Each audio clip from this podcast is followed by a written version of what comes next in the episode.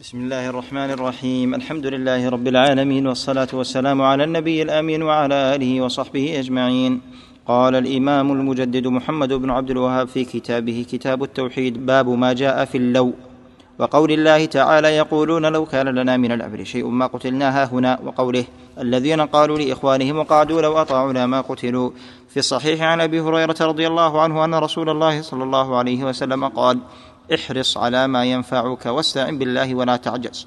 وإن أصابك شيء فلا تقل لو أني فعلت لكان كذا وكذا.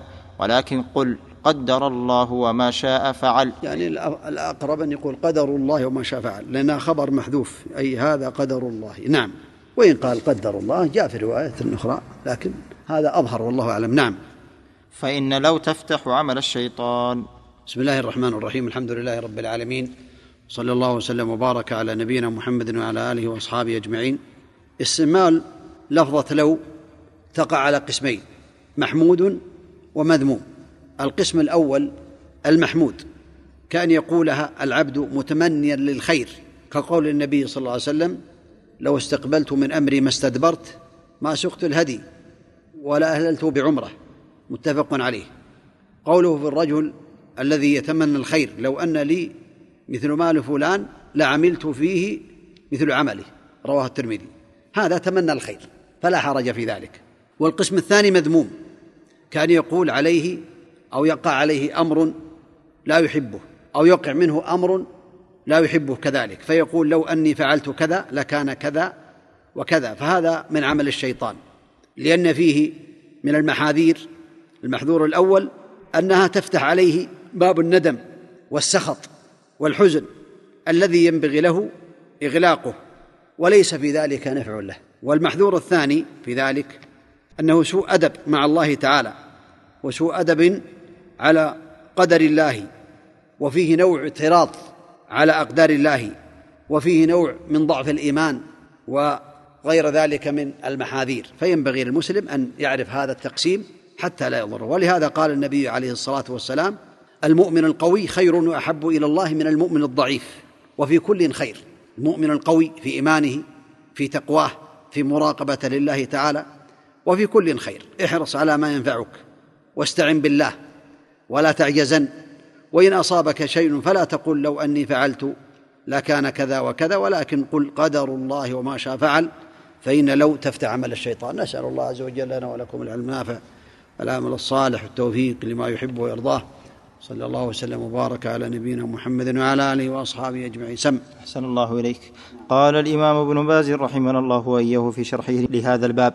أي في حكم هذه الكلمة؟ وهل تجوز أو لا تجوز؟ والمقصود أنه لا ينبغي استعمالها لمعارضة القدر بل يجب التسليم والصبر وعدم المعارضة للقدر بكلمة لو عند موت قريب أو مرض أو مصيبة.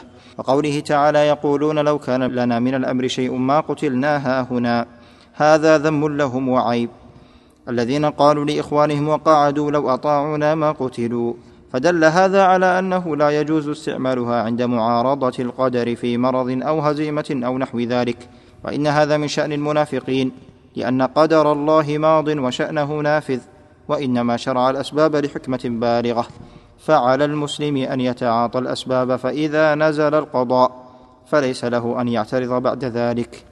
وفي الصحيح عن أبي هريرة رضي الله عنه مرفوعا المؤمن القوي خير وأحب إلى الله من المؤمن الضعيف وفي كل خير احرص على ما ينفعك واستعن بالله الحديث.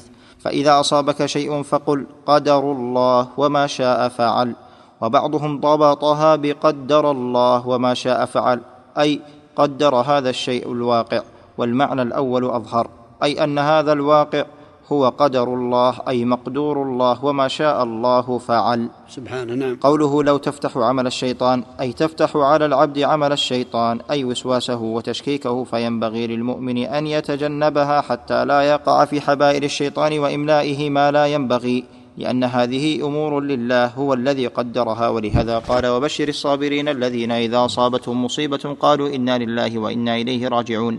أولئك عليهم صلوات من ربهم ورحمة وأولئك هم المهتدون. وقال صلى الله عليه وسلم ما من عبد يصاب بمصيبة فيقول إنا لله وإنا إليه راجعون. اللهم أجرني في مصيبتي واخلف لي خيرا منها إلا آجره الله في مصيبته وأخلفه خيرا منها. فمثلا إذا عالج مريض عند طبيب ثم مات لا يقول لو ذهبت به إلى طبيب آخر أو الخارج إلى آخره بل يقول قدر الله وما شاء فعل. إنا لله وإنا إليه راجعون. ولا يعترض بلو.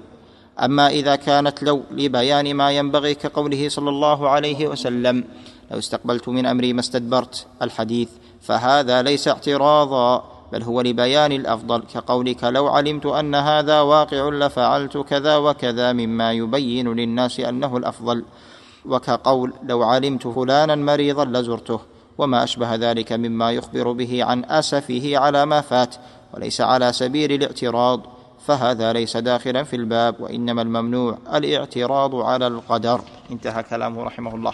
بارك الله فيك. صلى الله وسلم وبارك على نبينا محمد وعلى آله وأصحابه أجمعين.